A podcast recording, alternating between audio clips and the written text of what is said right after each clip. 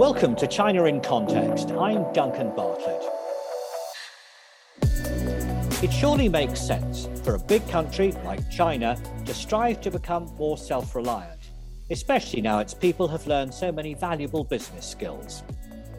The Chinese Communist Party is keenly promoting a strategy which it calls dual circulation to push for more goods and services to be developed in China, serving domestic customers. That's one part of the circulation model, and it's combined with the idea that the Chinese economy will also benefit from trade with the rest of the world, just as it does now. The party takes the view that the state must play a central role in business activity. But can state entities thrive in a competitive environment? And isn't there a danger that by keeping the government as the guiding force, China risks becoming inward focused or inefficient? Well, here to help us answer those questions is an expert on Chinese business who's written extensively on management. He lectures on these topics at SOAS, University of London. In fact, he's one of the key figures in the SOAS China Institute, which makes this podcast.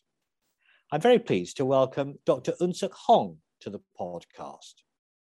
Eun-Suk, let's start by looking at this phrase dual circulation. It's a bit of political jargon, of course, but let's try to define it. The People's Bank of China has described dual circulation as a development paradigm. Can you explain what that means? Oh, yes, Duncan. Uh, as you can easily assume, uh, the so-called China's dual circulation indicates an economic development strategy combining both internal domestic circulation, such as domestic consumption, and external international circulation, uh, such as export, as major engines of achieving a sustainable long-term economic development. In more specific objective, objective of China's dual circulation is actually to rebalance Chinese economy through expanding domestic consumption and focusing on Chinese domestic market also improving the country's productivity and capacity for innovation. So eventually reducing China's dependence on foreign markets and at the same time remaining open to international trade and investment. As everybody knows, China has enjoyed one of the fastest growing economies in the world and has been a major contributor to world economic growth. However, the global financial crisis in 2008 made China to rethink about the sustainability of Chinese investment and export oriented economic development model, which can be described as external circulation oriented development model. Well, I can see what you're saying here that in the light of the global financial crisis, it does make sense from the Chinese government's perspective to try to become less uh, dependent on exports and foreign investment. What do you think are the geopolitical reasons are that lie behind this change in approach?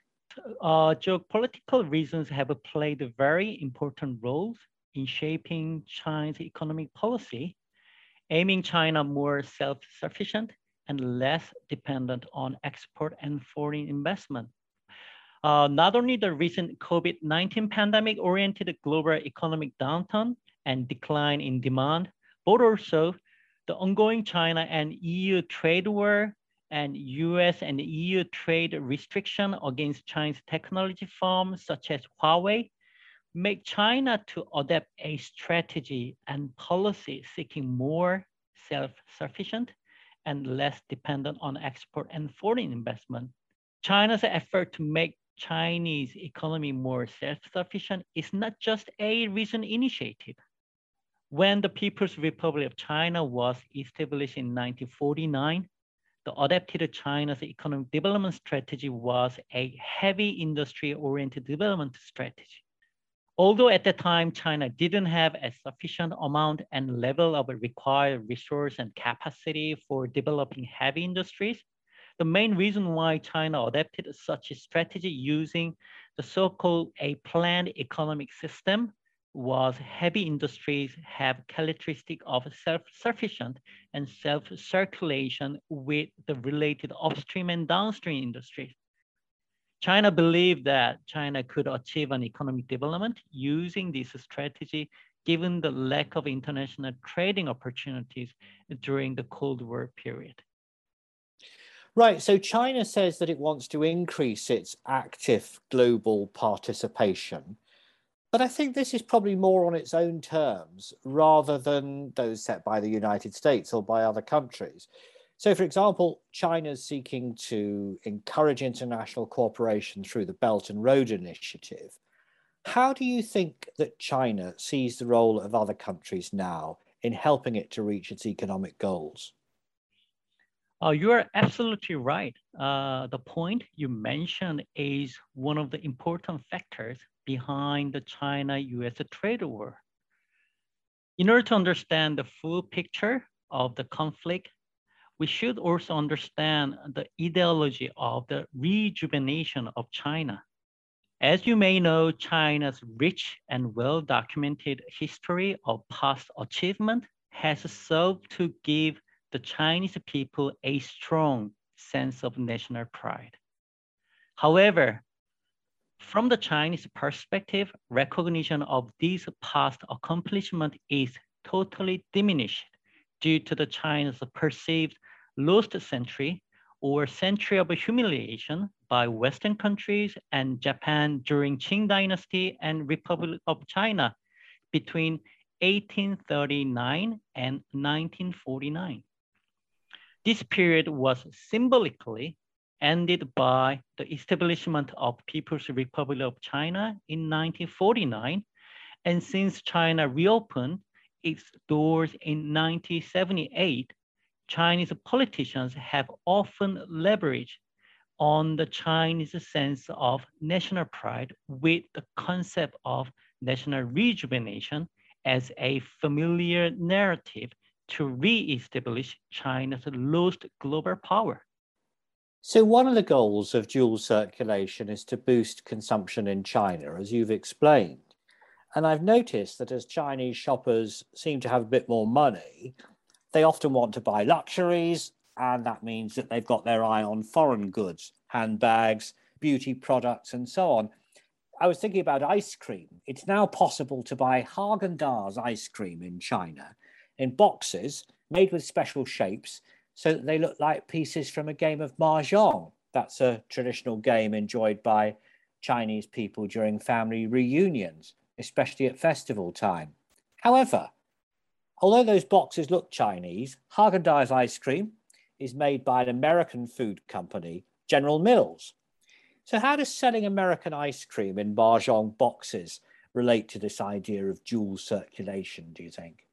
First of all, we need to understand China's specific structure of domestic expenditure compositions. Alongside with a high level of dependence on export in China's GDP, China has one of the most unusual domestic expenditure compositions, showing one of the highest investment rate, but the lowest household consumption rate among major developed and developing market economies. One of the major drivers behind the rising imbalance between external and domestic and also between investment and household consumption is a series of policy mostly in the form of subsidies to depress factor cost. These include renminbi undervaluation, which makes made in China products are more competitive in the international export market, repressed interest rate, which technically subsidize China's banking system and corporate investment, subsidized costs for land, energy, and environment, and artificially low labor compensation, especially for rural migrant workers. Having said that, the implementation of dual circulation strategy is not a narrow economic policy, Instead, I'd like to understand this as a reflection of China's effort to rebalance the existing social, economic, and regional imbalance domestically and internationally. By doing so, the dual circulation strategy will not only provide a more sustainable domestic growth strategy for China, and but will also help with reducing global economic imbalance for all others. Of course, subject to fixing the above social, economic, and regional imbalance, making the Chinese economy more open to foreign companies and make their business more relying on Chinese consumer, then in turn, it could give Chinese government more geopolitical leverage. And there are some other concepts which are linked to dual circulation in China's national development blueprint. One is innovation driven industrial systems, um, and the other is the development of rural areas. Let's look at them both um, briefly before we finish. Innovation, that's an important word here, isn't it? Yes. Uh, innovation has been widely regarded as the most important driving force for industrial catching up economic growth, sustainable competitive advantage, as well as glo global sustainable growth.